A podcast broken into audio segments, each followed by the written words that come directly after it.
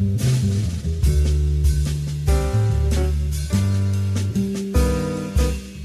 эфире программа «Трансфер» с Александром Арчаговым.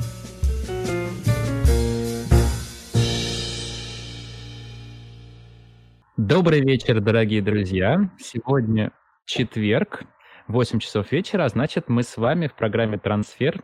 Мы — это я, Александр Арчагов, психолог, и мои замечательные сведущие Ульяна и Иваня.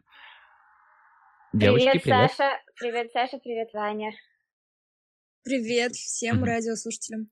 Да, ну что, у нас сегодня будет такой насыщенный выпуск, много будет всяких тем.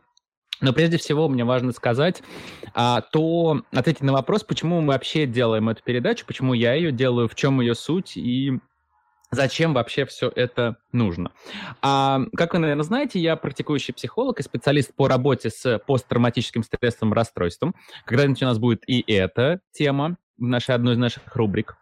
И э, еще недавно я поступил в магистратуру на политолога в Высшую школу социальных и экономических наук или Шанинку.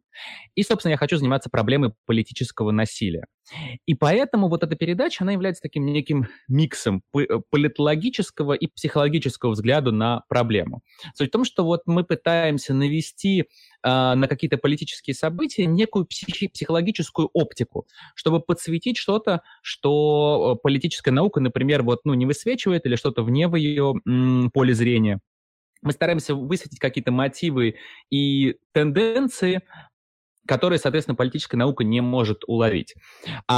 Вообще, тот инструмент, которым мы пользуемся, он так, такой очень бихевиоральный, потому что м- понятно, что мы не знаем, о чем думают, например, представители наших политических элит или силовых структур и так далее. Никто психоанализом с ним не занимается. Ну, если кто-то занимается, то он не разглашает никаких данных. Их совершенно невозможно исследовать, они не отвечают на соцопросы, опрос общественного мнения и так далее. Ну, поэтому мы используем такой черный ящик бихевиоризма. То есть у нас есть какие-то стимулы, то, что мы знаем они видят, слышат и э, воспринимают так или иначе, какие-то политические события, и какие-то реакции, которые они, соответственно, проявляют. Да, законы, которые они при, принимают, а, какие-то политические действия и так далее. А, до конца нельзя понять, что у одного человека в голове, безусловно, с ним не поговорив. Но можно понять, как мыслит та или иная социальная группа. И вот и понять принцип ее мышления. Вот именно этим мы и пытаемся заниматься. Да? То есть мы видим стимулы, видим реакции, пытаемся разобраться, а что там в этом пресловутом а, черном ящике. И еще пытаемся предсказать, собственно, вот решение этих групп, групп интересов, политических элит и так далее. Вот про что наша передача. А сегодня в эфире у нас следующая тема. Ну, во-первых, мы, конечно, поговорим о протестах в Беларуси с точки зрения психологии, поговорим об эффекте эмоционального заражения, эффекте солидаризации, эффекте свой-чужой, разберем психологическую экспертизу по делу о кукле Путина из Перми. В прошлый раз мы про нее говорили, сегодня еще чуть подробнее поговорим. Это совершенно удивительная психологическая экспертиза, а, дикость, которая меня по-прежнему поражает. А, а я являюсь тем, кто пишет рецензию на эту экспертизу со стороны защиты. Поговорим об эффекте психического эмоционального заражения – а, и экспериментах о ингрупповом фаворитизме. Это такое интересное явление о том, э, которое заключается в том, что члены своей группы воспринимаются лучше и более доброжелательно, чем члены других групп. Окей. Ого, ну у нас и салат сегодня. Это мы все переварим вместе, потому что все такие интересные темы. Ну, так много. Ну, на самом деле, да, поскольку наша программа просветительская, э, все немножко, я в этот раз постарался, и у нас все выстроено, на самом деле, вокруг э, нескольких тем. Да, мы все свяжем с э, протестами в Беларуси и, соответственно, с э, уголовным делом о кукле Путина. вот. Так что я думаю, что у нас все сплетется в некую одну канву, по крайней мере, постараемся. Ну что, тогда, если готовы, поехали. Режимные новости, первая рубрика.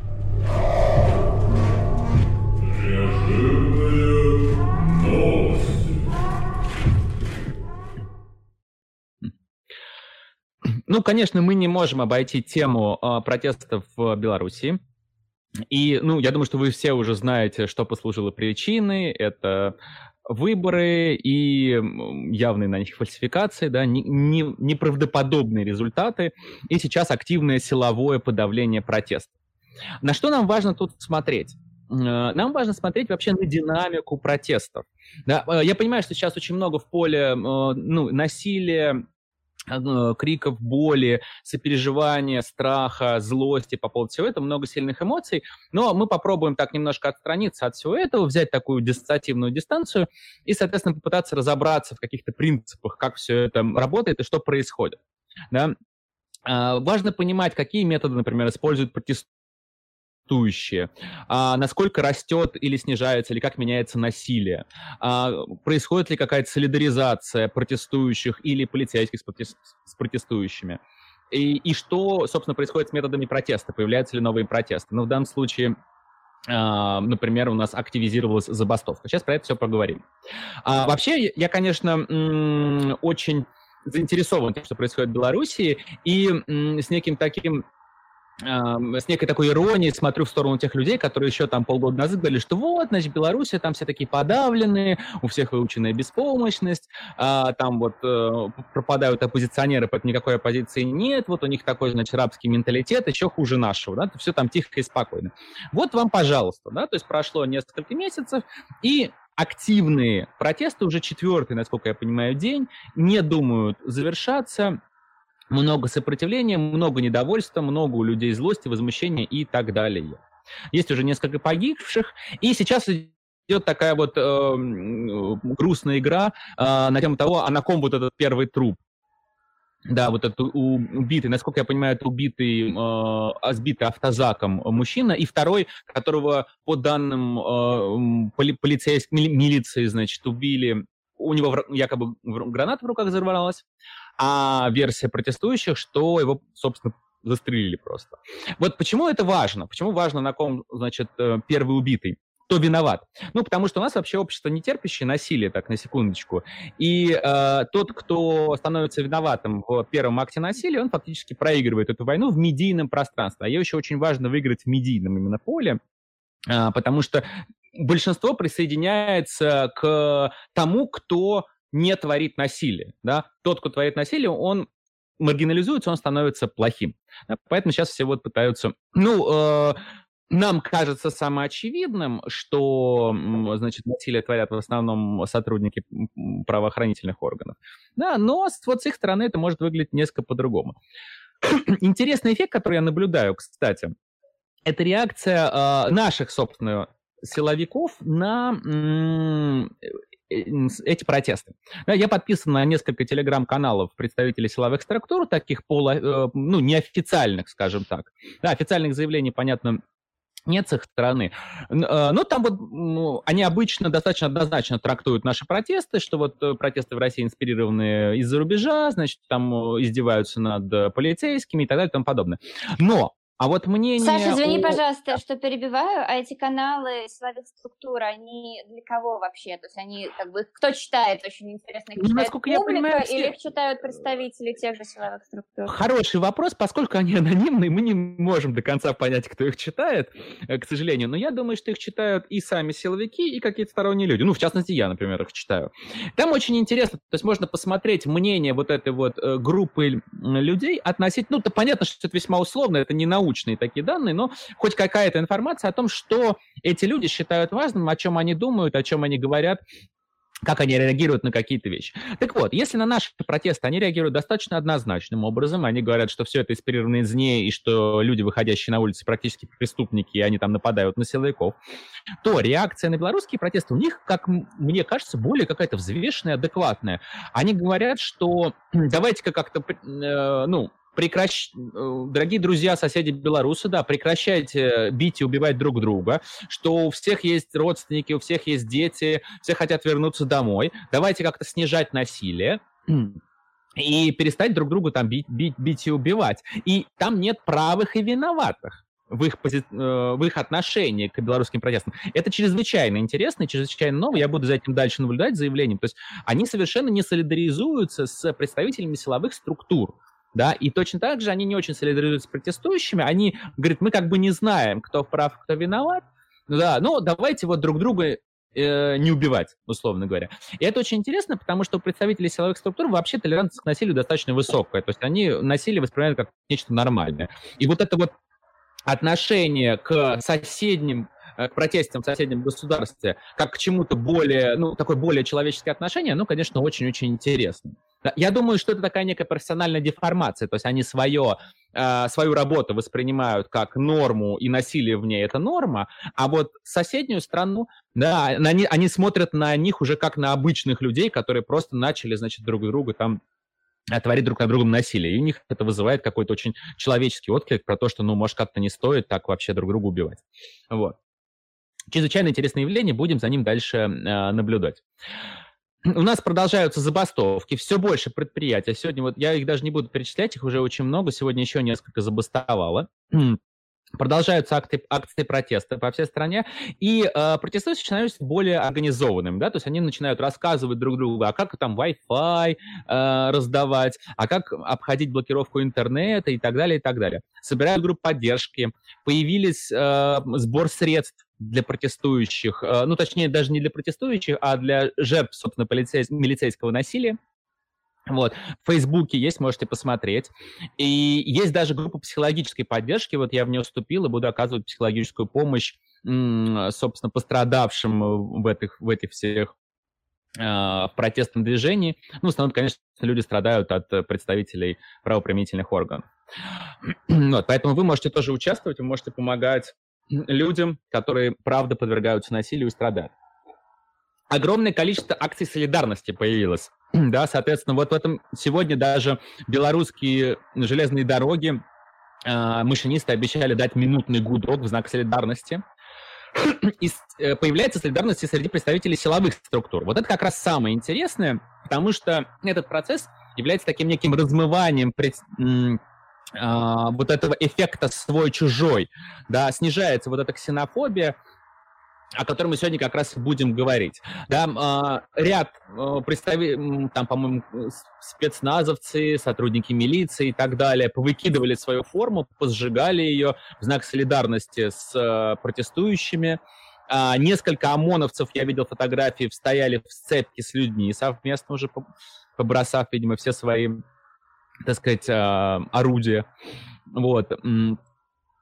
Многие люди увольняются, в том числе действующие милиционеры прям подают рапорта об увольнении. А в какой момент э, в какой момент вообще происходит обычно вот это слияние силовых органов с народом? То есть, когда милиция встает на сторону народа, когда там, э, ну, ой, милиция, полиция, я их путаю все время, когда, когда ОМОН встает на сторону народа. То есть, в какой если это от чего это зависит? От количества протестующих или от чего-то еще?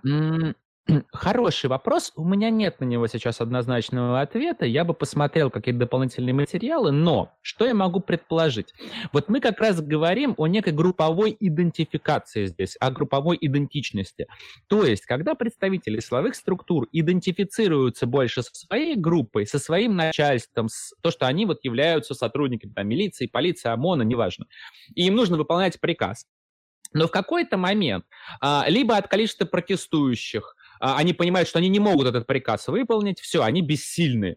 И тогда они либо разбегаются, э, либо присоединяются к протестующим, потому что тут у них запускается процесс идентификации. Они понимают, что вообще-то, вообще-то, они, рядовые служащие, живут в этой же стране, подвергаются точно такой же несправедливости, даже больше несправедливости, что вообще те, кто их сюда, те, кто им приказал сюда выйти, они их на секундочку предали, а, вообще, может быть, даже уже сбежали, если они там не отвечают ни на какие радиосигналы и так далее. И тогда люди либо присоединяются к сильным, да, то есть когда много э, протестующих, либо присоединяются к своим, когда они уже идентифицируют себя как граждан этой страны, которые борются за свободу, как граждан Белоруссии, как граждан России и так далее, а не как вот представители силовых структур. То есть происходит смена идентичности некая. И меняется вот этот вот групповой фаворитизм как раз. Люди начинают воспринимать как своих протестующих, и люди начинают к своим относиться более лояльно. Мы всегда более лояльно относимся к своим, чем чужим. Сегодня мы про это поговорим. Вот. А, вообще, весь этот процесс, он чрезвычайно интересен, а, потому что а, все вот эти протесты происходят, и чем они будут, тем снижается э, легитимность вот этих вот выборов, да, ну, уже у нас, по-моему, всего две или три страны, которые поздравила, значит, Лукашенко с победой, это, собственно, Россия и Казахстан, по-моему, э, если я не ошибаюсь. Да, то есть дело в том, что власть, она вот с точки зрения политической науки не может держаться на, исключительно на штыках. Ну, то есть может, но не очень долго. Нужно вот эта вот э, легитимность, нужна вот эта вера в то, что все-таки люди одобряют эту власть. Уж по какой причине это вопрос второй. Да? Поэтому если ты излишне фальсифицируешь выборы, а потом начинаешь излишне применять насилие, люди начинают догадываться о том, что, ну, по похоже, ты а кто тебя поддерживает? Вот эти вот 50 силовиков, а вот этих 50 силовиков уже половина посмотрела в сторону протестующих и подумала, о, что-то их многовато, как бы они нашего-то старого товарища не свергли, а нам тут потом это все разгребать. Может, мы лучше его сами сейчас свергнем и, глядишь, как-то вот тоже перейдем на сторону сильного или вообще сбежим за границу, уведем туда свои активы. Это, это, это вот называется пресловутый раскол элит политической науке. Опять же, мы говорим о с одной стороны, страха, а с другой стороны, некой идентификации. Вообще, э, почему, например, вот эти все удивляются, почему, допустим, Путин поздравил Лукашенко с победой?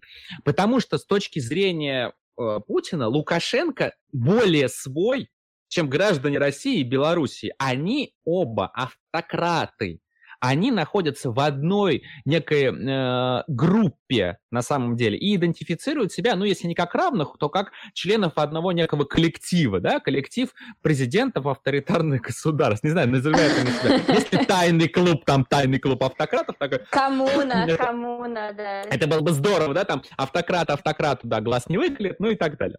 А, может быть, у них есть коммуна автократов, может быть, нет, но суть в том, что, скорее всего, они воспринимают э, своих коллег как своих, а своих граждан как чужих. Поэтому, конечно, им важна вот эта вот некая солидарность со своими, поэтому они друг друга поздравляют. А с кем бы тебе казалось, они бы еще скооперировались? Кто у них Ой, ну слушай, ну мне, мне кажется, там должен быть еще Ким Чен Ын, конечно же, а, вот, а, и э, китайский лидер. Ну, ну слушай, ну список авторитарных ну, ладно, стран, ладно, в общем, ладно. есть. Да, это не ко мне, это к политологам. Смотрите, все, в общем. Но это может быть прекрасный клуб, да, по крайней мере, это хорошая затравка для юмористов. Вот пусть они развивают эту тему. Что нам еще важно отметить, что чем более длительная будет эта акция, тем больше у нее шансов, потому что короткие акции не выживают. Да? Вот у нас, например, в России самая эффективная акция протеста это ШИС, как известно. Э, люди полностью победили, да, был снят, собственно, этот проект с, э, с их территории. Да, то есть все, все, что они хотели, они практически всего добились. Да? Они практически год э, и работали Э, с властью, да, подавали там различные петиции, судились и так далее, и находились на территории, то есть фактически протестовали, держали и делали всякие внешние акции протеста. Да? акции должны быть длительными, тогда они приведут к своим результатам. Что еще мне важно сегодня сказать? А, тут пошли уже какие-то дела, которые меня лично касаются уже который раз. И просто вот не проходит недели, как на кого-нибудь из моих друзей не заведут какое-нибудь уголовное дело или еще что-нибудь в этом духе. Да, и сейчас в Беларуси находится мой друг Артем Важенков, а, он там находится в СИЗО, его, похоже, били, возможно, пытали. Ему грозит до 15 лет тюрьмы по делу о массовых беспорядках. И пытаются обвинить в том, что они организовали все вот это вот, да, все вот эти протесты. А у тебя получается с ним как-то связь поддерживать, или ты, ты знаешь? Нет, конечно, он сидит в СИЗО, я знаю о нем только из новостя, а из новостей нет никакой связи с ним нет, к сожалению. Вот. И, соответственно, ему пытаются вменить организацию всего этого. А, опять же, вот это тоже такое, знаете, э, из, обла- из области психологии силовиков, почему представители силовых структур вообще любят искать каких-то организаторов. Да? Протесты-то у нас уже практически прошли, пошли горизонтальные, в них нет лидера. Белорусских протестов нету лидера, в хабаровских протестах э, в России нету лидера и так далее. В ШИИСе нету лидеров. Почему? Потому что лидеров просто зачищают. Поэтому люди стараются, значит, от, э, сами лидерство не образовывать, все это очень горизонтально, все это такой носит сетевой характер, но представители силовых структур не способны поверить в то, что лидеров нет, во-первых, потому что у них есть задача лидеров задерживать, а во-вторых, то, что они мерят других по себе, мы часто меряем других по себе, то, что такой психологический эффект.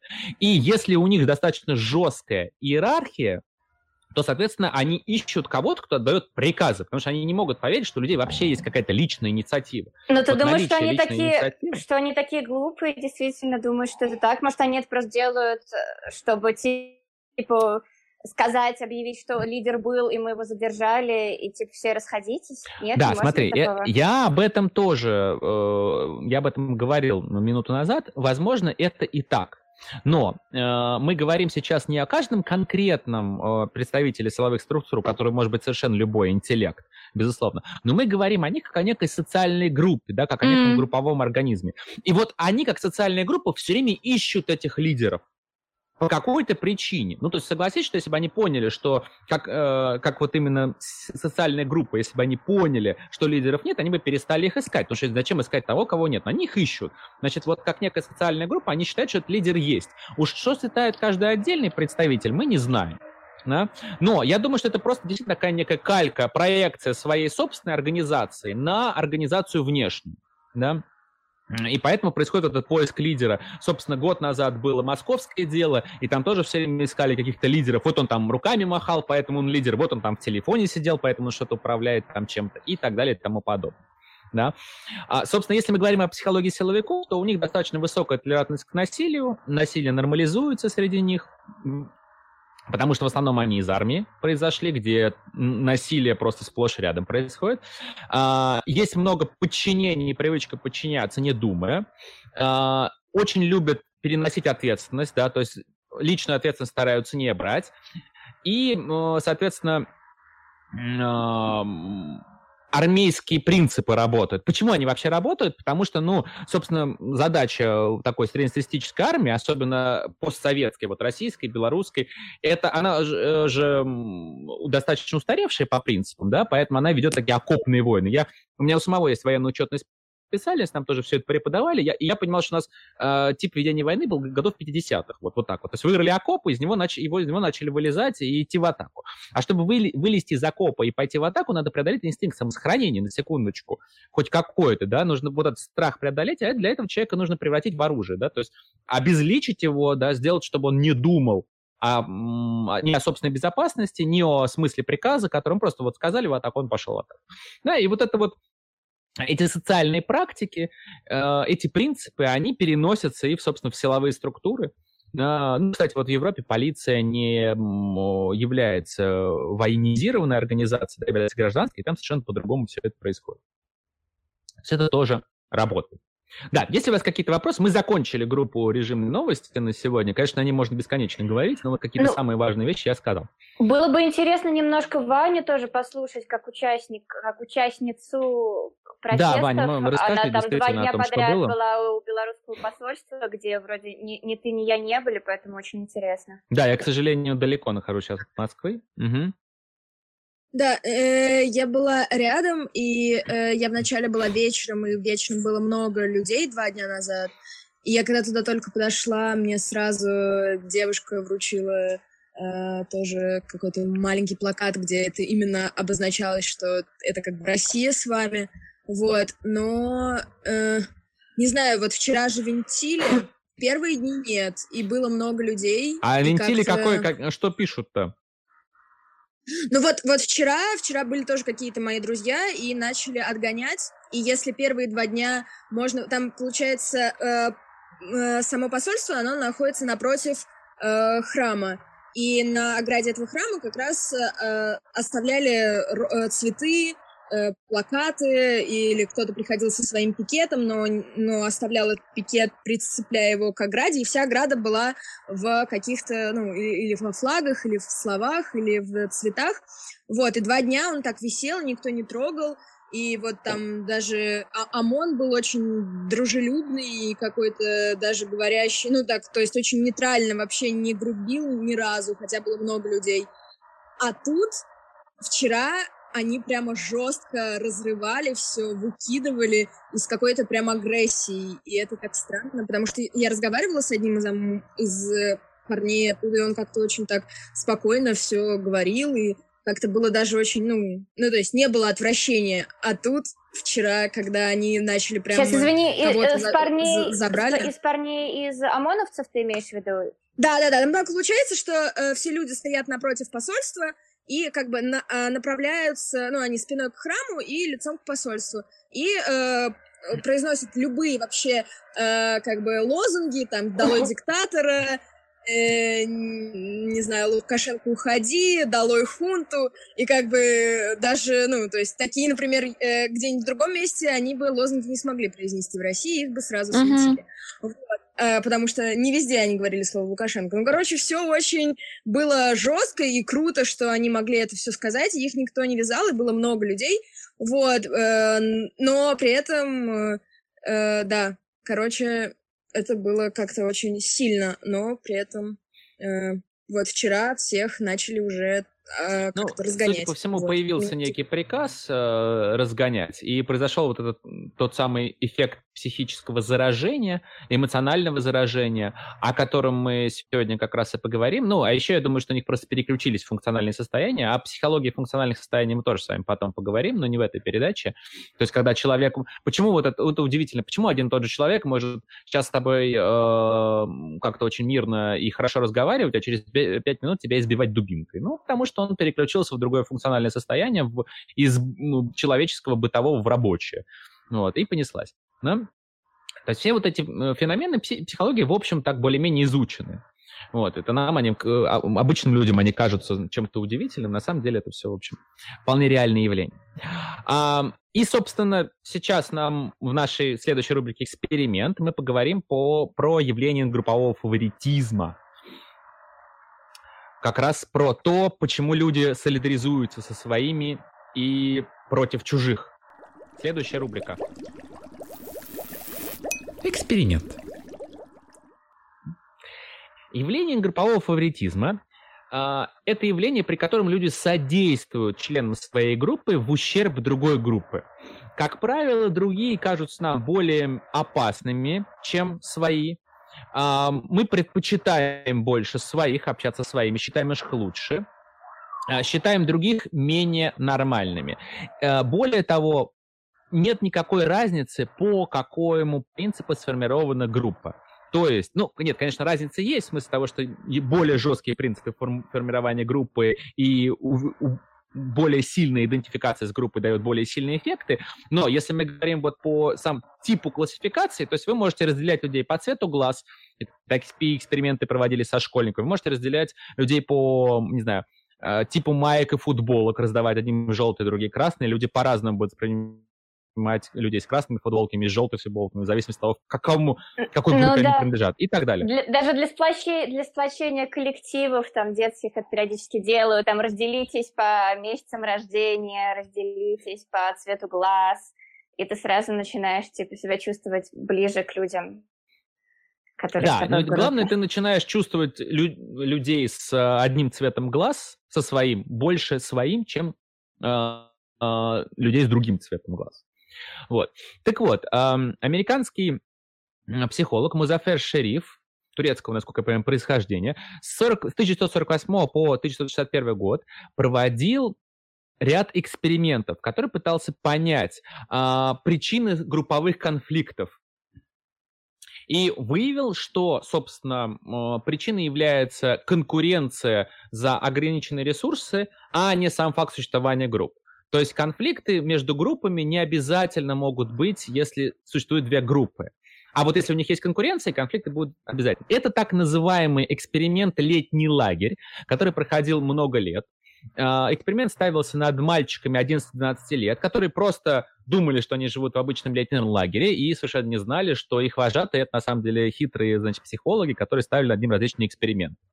Эксперимент состоял из трех фаз. На первой фазе мальчики не знали друг о друге. Там было две группы мальчиков. А, мальчики сначала не знали друг о друге, и им давались всякие игры на сплочение, а, на формирование группы и так далее. В какой-то момент у них возникала групповая иерархия, естественным образом, формировались лидеры, формировались какие-то э, мальчики более подчиненные и так далее. Э, появлялась своя собственная символика, то есть они как-то себя идентифицировали отдельно, и э, появлялся свой даже жаргон и свои, соответственно, речевые языковые формулировки. То есть появлялись признаки групповой структуры. И вот когда это происходило, обычно это где-то была неделя примерно, их знакомили с другой группой мальчиков, в которой произошел точно такой же процесс. И дальше, соответственно, смотрели, что между ними происходит. Когда э, им давали различные конкурентные задания, то есть заставляли соревноваться друг с другом, такие спортивные игры, э, награждали э, команду победителей, проигравших, как все там шеймили и так далее, у них начался формироваться вот этот вот феномен группового фаворитизма. То есть они своих членов группы описывали как смелых, дружелюбных, а членов другой группы называли вонючками и трусами. Когда их им предлагали назвать своих друзей, они неизменно перечисляли только членов своей группы. И искали поводы для столкновения, а также прямо у них целая война там началась, они э, совершали набеги на жилище друг друга. В одном из экспериментов, например, был интересный эффект такой э, символической идентификации. Одна группа назвала себя орлами и была такая очень гордая и возвышенная, и вели себя так как бы очень интеллигентно. А другая группа назвали себя змеями и, там, не знаю, ругались больше, хитрили и прочее, прочее. Да, важно Это понимать, Гарри, что... Гарри Поттер просто.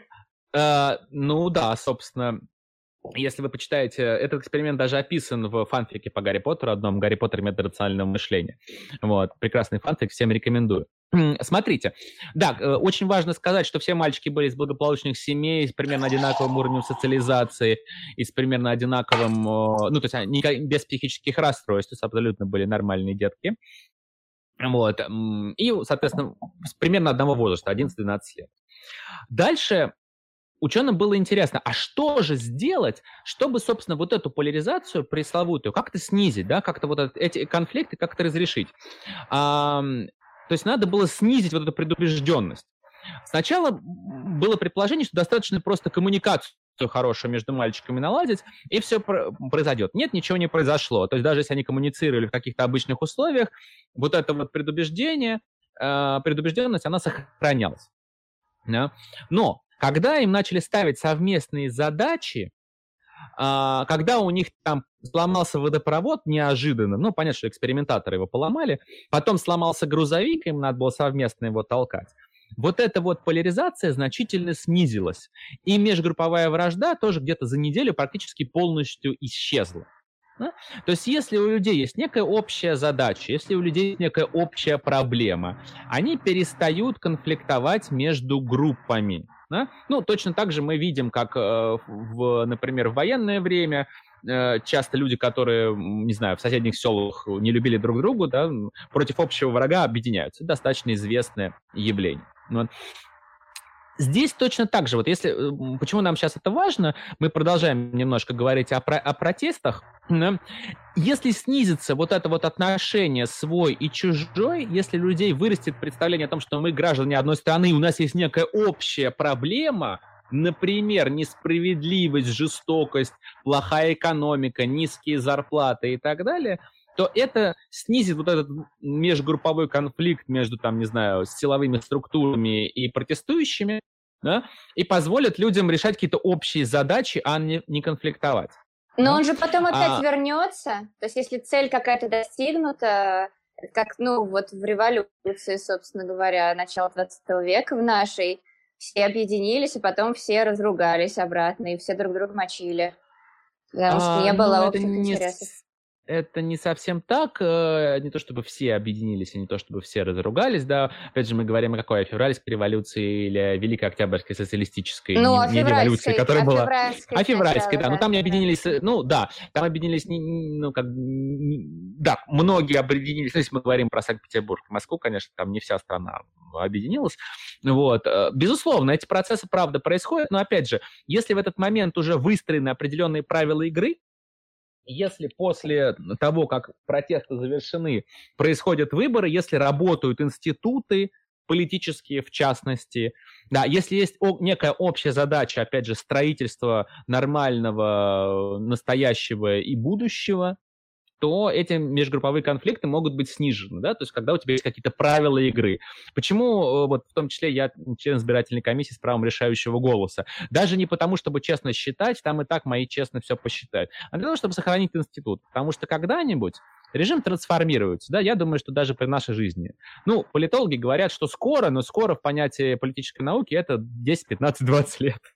Поэтому, может, еще не все доживут, к сожалению. Но, во-первых, это может произойти неожиданно, как мы видим сейчас по Белоруссии. Опять же, никто еще полгода назад не мог в это поверить. А во-вторых, э, когда это произойдет, нам нужно, важно будет сохранить вот эти вот институциональные действия, нам важно будет сохранить эти социальные практики, нам важно будет сохранить эти институты, в том числе институт выборов, потому что кто-то надо, кто-то должен будет эти выборы проводить. Когда никого не будут заставлять это делать, кто-то будет, должен будет это делать. Вот поэтому в том числе этим и занимаешь. Вот так. Есть ли вопросы? Мы заканчиваем эту рубрику. Вообще жалко ее заканчивать, потому что такая интересная тема вообще про своих чужих и про, про коммуны, и почему у нас люди, мне кажется, что в России вообще это как-то очень распространено, что люди в коммуны объединяются, их очень много, и вот это, ну, это прямо очень важно, там, свой, чужой, потому что, ну, в каких-то небольших европейских странах такого нет. А, ну, есть, как раз э, исследования показывают... Исследования показывают с точностью да наоборот. Серьезно? В, да, абсолютно. Э, в России, точнее на постсоветском пространстве, люди более атомизированы, менее, меньше коммуницируют горизонтально, больше коммуницируют вертикально. Это очень а что такое вертикальная очень... и горизонтальная коммуникация? Mm-hmm. Горизонтальная коммуникация это коммуни... да, э, горизонтальная коммуникация коммуникация на равных. Ну, то есть мы организовываем какое-то сообщество, вот как раз коммуну, о которой ты говоришь, да, например. Да, да, Или, да. не знаю, у нас тут местное самоуправление, мы тут как-то выбираем себе, не знаю, какого-то начальника, и он нам там управляет. Но мы его сами выбираем. А вертикальная коммуникация — это когда тебе сверху начальство спускает какую-то норму, да, или какой-то закон или что-то, совершенно не с тобой не советуюсь, а ты, соответственно, этот закон выполняешь. Собственно, ну, постсовет... может, страны постсоветские очень склонны к вертикальной коммуникации и социально атомизированы. И только сейчас вот как раз эта социальная атомизация начинает разрушаться в том числе благодаря вот развитию гражданского общества, благодаря развитию технологий, интернета и прочее, прочее, прочее. Ну, значит, это мне так повезло, значит, это в тех кругах, в которых я вращалась, очень много как раз горизонтального общения. Ну да, поэтому ты делаешь э, эту программу, а не работаешь в правоохранительных органах, например. Окей, поехали тогда дальше. Поговорим про эффект эмоционального заражения в рубрике «Психологическая защита». Психологическая защита. Итак, тут нам важно коснуться еще одной темы, о которой мы говорили в прошлой нашей передаче. 11 ноября 2018 года в Перми неизвестные прикрепили к фонарному столбу куклу с лицом Путина и подписью «Военный преступник Пыни ВВ». А, собственно, дело возбудили уголовное против Шабарчина, Эткина и Васильева три молодых человека из Перми. Грозит им до 7 лет лишения свободы по части 2 э, статьи 213 УК РФ. Хулиганство, совершенное группой лиц. 18 э, августа, кстати, у ребят приговор. Пожалуйста, следите за этим делом, оно очень важное. Я стараюсь принимать в нем участие как эксперт и как-то помогать ребятам, потому что дело, конечно, абсолютно дикое. А, судебный процесс продолжается. И, э, и соответственно, что там вот, чего я-то там делаю, да? Есть психолого-лингвистическая экспертиза по этому делу, в которой э, мои, прости господи, коллеги, язык не очень поворачивается так назвать, если честно, э, сделали, собственно, там есть юридическая экспертиза, лингвистическая экспертиза и психологическая экспертиза. И вот э, люди, солидные кандидаты наук со, со степенями, со званиями сделали абсолютно э, дикую с профессиональной точки зрения экспертизу, эм, в которой, соответственно, заявляется, что э, вот этими действиями ребята оскорбили всех голосовавших за Путина, да, э, нанесли, можно сказать, моральную, психическую травму, вред их психическому здоровью. Причем а, экспертиза совершенно потрясающая, потому что ней постоянно используют какие-то абсолютно ненаучные термины и суждения, такие как вот это безнаказанно и весело, можно обходиться с законом, заигрывание с законом, хулиганские мотивы, легковесное отношение к власти и так далее. Ну, то есть э, что-то вот такое, такое ощущение, что они просто вот за не знаю, вечером за бутылкой пива этим занимаются эти эксперты. А, а это не серьезное заключение, да, там нет никаких ссылок на исследования. Ну, там есть два, в одном хоть есть какие-то ссылки на исследования, в первом вообще никаких ссылок на исследования. Список литературы, нет списка литературы. Да, то есть э, я прошу прощения, но такое э, даже на первом курсе университета не принимается в качестве никакой работы. Э, только, ну, даже уже, мне кажется, в моей школе, вот я в лицее учился, э, даже в школе такое уже не принимали в классе в одиннадцатом. То есть вот, ну, класс седьмой еще можно было, да, в одиннадцатом уже нельзя. Вот. Um, нет никаких доказательств какого-либо вреда и психического здоров... психическому здоровью пострадавших, просто есть заявление от этих пострадавших. А, считай... Написано, что объектом психологического воздействия со стороны обвиняемых выступили несовершеннолетние, женщины и лица поздней взрослости и пенсионного возраста, что вот эти лица, они особенно уязвимые. Почему они особенно уязвимые? И, э, к такого рода воздействию и так далее. Все какие-то вот такие э, совершенно бытовые суждения, постоянно там разбросаны, абсолютно серьезные экспертизы. И на секундочку, а по этой экспертизе людей судят. Именно а как благодаря они вообще ей. виноватых нашли? А, ну как, э, ребята делали видео, транслировали просто его в, в интернете. То есть там было понятно, кто это, мы их по камерам вычислили, это никаких проблем. Но суть в том, что эм, им вменяют вину то, что они делали это организованной группой и что они готовились заранее. И вот доказательством того, что они готовились заранее и были в организованной группе, является вот эта вот психологическая экспертиза, я им там написал, что, вы знаете, ребят, психология не является точной наукой, это вам не физика, и невозможно по невербальным паттернам однозначно установить, что люди, во-первых, члены одной группы, а во-вторых, они действуют по предварительному сговору, да, может быть, они три минуты назад познакомились прямо здесь, на веселых, так сказать, на веселом действии, и что-то совместное произвели, да, а это большая разница в сроках, там, на секундочку. А, в экспертизе написано, что они учили насильственному поведению, показывая дурной пример. А, какое-то снимали очень небезопасное видео. И вот постоянно термин там присутствует, что вот нанесли психотравму и а, пользуюсь, пользовались эффектом заражения. Вот так и в кавычках и написано, эффект заражения. Я совершенно не поясняю, что такое. А, есть эффект эмоционального заражения, о котором я как раз сейчас хочу поговорить, но он работает немножечко не так. Да, то есть я сильно сомневаюсь, что привязав какую-то куклу и насмеявшись над каким-то политическим лидером, можно всех научить что? Привязывать э, политических лидеров к столбу или что вообще? Авто, привяжи автократа к столбу да, э, э, и, и получишь скидку на выборах. Как вот это работает? Я думаю, что не так. Эффект эмоционального заражения – это явление, когда эмоции одного человека и связанные с ним виды поведения непосредственно вызывают аналогичные эмоции и виды поведения у других и людей. То есть вы начинаете чувствовать эмоции другого человека и вести себя так же, как другой человек. Да? При этом а, эмоции могут быть разделены как произвольно, Э, эксплицитно или имплицитно. То есть вы можете просто их действительно чувствовать. И для этого есть определенные э, физиологические механизмы. Эмоциональным заражением может быть являться осознанное поведение, то есть если вы улыбаетесь, например, сознательно, специально, это тоже считается эмоциональным заражением. Или вы можете считывать чужие эмоции бессознательно. Вот это явление раньше считалось экстрасенсорикой, но сейчас нашли психологический механизм, мы о нем чуть пониже поговорим, и вы поймете, о чем речь. Вот Ивана говорила в начале о том, что эм, вот на всех этих процессах, когда ты приходишь на протесты, и мы все это с вами чувствовали, да, мы, когда мы сейчас смотрим эти видео с э, Беларуси, не знаю, я лично все время хочу просто вот э, ехать в Минск и останавливаю себя, потому что, ну вот у меня здесь много всяких дел, да, и там без да. меня, мне кажется, справиться. Да, вот это как раз эффект эмоционального заражения. Да? И он абсолютно нормален, особенно если он связан с нашими ценностями, особенно если мы солидаризуемся и считаем нашей значимой группой протестующих, а не, например, силовиков. Да? Соответственно, так и проявляется эффект эмоционального заражения. Плюс, опять же, по данным исследований, сильные эмоции гораздо лучше заражают людей, чем положительные, потому что... А, сильные, негатив, ты имеешь в виду негатив? Сильные, да, да, я оговорился, негативные эмоции а, являются более сильными и поэтому сильнее заражают людей, чем позитивные.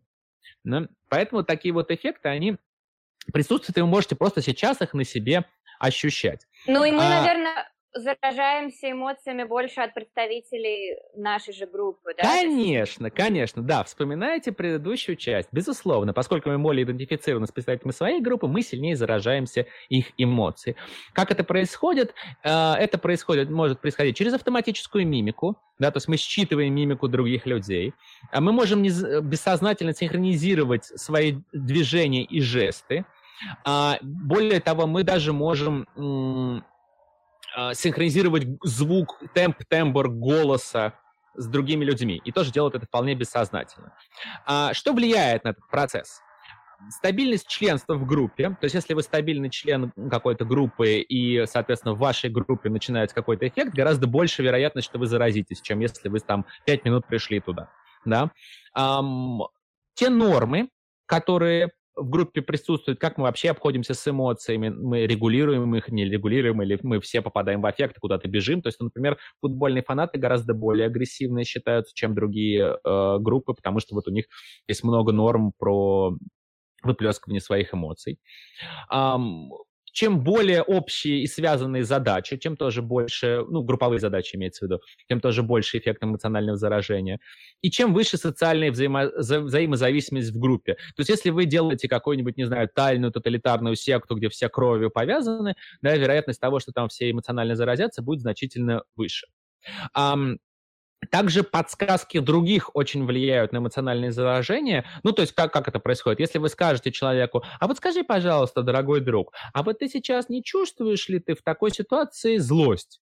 Да, с гораздо большей вероятностью сейчас человек скажет «да, чувствую», и, соответственно, ты ему как бы подкинешь эту идею, и он начнет правда чувствовать злость, потому что ты ее подкинул. Вот э, это, к сожалению, немножко осложняет иногда психотерапию, потому что порой мы, правда, клиентам подсказываем, как нам кажется, что они чувствуют, и вот порой они начинают чувствовать, может быть, даже то, что не чувствовали. Вот, если психолог сильно влияющий и не очень чувствует клиента, не очень на его стороне, то можно так, значит, индуцировать э, клиентов те состояния, в которые он вообще не хотел попадать и не попал бы. Э, э, и можно делать это произвольно, э, соответственно, произвольно действительно заражать людей эмоциями, но в определенных пределах. Да? Еще что влияет очень сильно на, соответственно, эффект эмоционального заражения – это нормы и правила в организации. Да? То есть если у вас а, толерантная к насилию, жестокая группа, в которой вы постоянно тренируетесь бить людей, то, соответственно, вы гораздо лучше заразитесь эмоцией агрессии, чем если у вас будет, не знаю, клуб медитаций. Понимаете, да? Угу. Соответственно, бывает явное и неявное психическое заражение. Неявное может происходить даже если вы читаете какие-нибудь мессенджеры или электронную почту. Почему? Потому что мы способны имитировать чувство другого даже на основании текста. Эм, нам не обязательно видеть человека для того, чтобы имитировать. Насколько это будет точная имитация, это вопрос второй. Иногда люди очень неправильно считывают информацию. Не знаю, написано камслоком, значит, на меня кричат. Не факт, что это так. Вот. Но при этом мы способны это делать. А как мы же, я уже говорил, что негативные эмоции гораздо больше заражают, потому что у них больше энергетическая такая интенсивность. Вот. А, быва, а бывает заражение явное. Это когда люди делают это намеренно. А, например, со стороны лидера. Лидер может заражать своим примером. Да, так какой-нибудь не знаю, боевой командир на коне бежит в атаку, и за ним бегают все его солдаты. Да? То есть такое вдохновление происходит эмоциональное. Вот. Или можно, например, какой-то наградой поддерживать какое-то а, эмоциональное заражение, то есть какое-то эмоциональное поведение или проявление каких-то эмоций. Да? Как вообще это устроено с точки зрения психофизиологии? Раньше мы думали, что это некие чудеса, да, что это некая экстрасенсорика, а, и до сих пор в некоторых так сказать, околосектантских учениях это очень классно показывает, что смотрите, вы можете читать мысли других людей. На самом деле срабатывают так называемые зеркальные нейроны. А, они были открыты сравнительно недавно, по-моему, в начале, э, то ли в конце предыдущего, то в начале этого века. И оказалось, что у многих животных, а, в том числе, кстати, у людей, приматов, понятно, но и у собак и кошек особенно, есть целая группа нейронов, которые способны а, во-первых, синхронизироваться друг с другом, а во-вторых, занимаются считыванием выполнения действий, наблюдением за действиями, э, вот считыванием этой мелкой моторики, мимики, э, считыванием звукового воспроизведения действия. То есть вы можете услышать какое-то действие, распознать его и тоже считать, и тоже проникнуться этими переживаниями. Да? А еще у нас есть такая вещь, как внутренняя репрезентация другого. То есть я могу как бы увидеть другого в себе прочувствовать его, представить его, сделать его виртуальную модель, причем достаточно точную на самом деле виртуальную модель. И таким образом заразиться этими эмоциями, этими переживаниями, да? благодаря вот этому вот эффекту зеркальных нейронов. Кстати, у нас вот с собаками и кошками э, зеркальные нейроны, вот эти зеркальные системы, они очень близки, да, мы явно долго э, живем вместе, явно эволюционируем, поэтому ваша кошечка или ваша собачка способна чувствовать, что вы чувствуете, а вы способны чувствовать то, что чувствует она, и это очень похожие вещи. Вот, так что радуйтесь, они нас правда чувствуют, а мы чувствуем их. Вот. А как сопротивляться? Э, потому что не всегда полезно эмоционально заражаться. Вот, соответственно, в истории про протесты, как раз когда вы сидите где-то дома, смотрите все эти видео и хотите уже ехать, на, так сказать, идти э, строем на Минск или бежать на Минск или лететь на Минск и так далее, или вас там как-то, эм, говоря бытовым языком, разносит и бомбит, что делать? А, но ну, в первую очередь имеет смысл вообще анализировать свои чувства и эмоции, вообще понимать, что я чувствую и почему. Что, не знаю, да, я там возмущен всеми тому, что происходит, и я хочу быть с протестующими, мне это все очень отзывается. Вот такой вот самоанализ, такая рефлексия, она уже немножко снижает эмоциональное состояние. Да? Вообще необходимо быть, ну, достаточно осознанными, то есть вообще, кто я, что я, что я делаю, зачем я это делаю, чего я хочу, почему я это делаю, какие чувства и почему я испытываю. Да, то есть вот осознанность в этом плане наш друг. А, еще помогают техники отвлечения. Да, то есть не надо с утра начинать просмотр белорусских новостей, пожалуйста. Я себя сам очень останавливаю от этого действия. Хотя я понимаю, что очень хочется. А на ночь что... можно читать? И на ночь не стоит читать, потому что вечером, да, мозг уже готовится ко сну. Если вы на эмоционально заражаетесь э, чувствами несправедливости, злостью, яростью э, и прочими, прочими активными эмоциями, которые активизируют нас в какой-то деятельности, вам уснуть будет сложно, не удивляйтесь, потому, почему потом. Читайте днем. Если уж читаете, читайте днем э, или во второй половине утра, то есть когда встали, позавтракали, пошли там на, на работу. Ну вот как, как к работе к этому можно относиться. Или вечером, но не перед сном. Вот. А, очень хорошо помогают различные дыхательные техники, ну, например, просто наблюдение за собственным дыханием. А, есть такая техника диафрагмального дыхания, дыхания животом. Может быть, как-нибудь в следующий раз я вам ее, ну, показать не удастся, я вам ее расскажу, как ее делать. Вот. Очень помогала она сейчас при, при пандемии, потому что у многих были такие аффективные состояния, тревоги, и вот снижает тревогу ощущение себя, собственного тела, со, центра собственного тела, э, заземление, так называемого граундинг. Это не эзотерический термин и не физически, не надо втыкать э, ничего в землю, да, но ощущение устойчивости, когда вы стоите на ногах, тоже очень сильно помогает. И наша любимая техника 3MD, о которой в прошлый раз я говорил, медленно говори, медленно думай, медленно делай. Да? То есть если у тебя возникают, ты понимаешь, что ты ускоряешься, потому что все вот эти вот аффективные процессы, они очень ускоряют психику, да? нужно немножко замедляться, говорить медленнее, думать медленнее, что-то делать медленнее. Тогда будет сильно-сильно легче, и эффект психического заражения может быть снижен. А вот, у нас, вот да. да. Угу.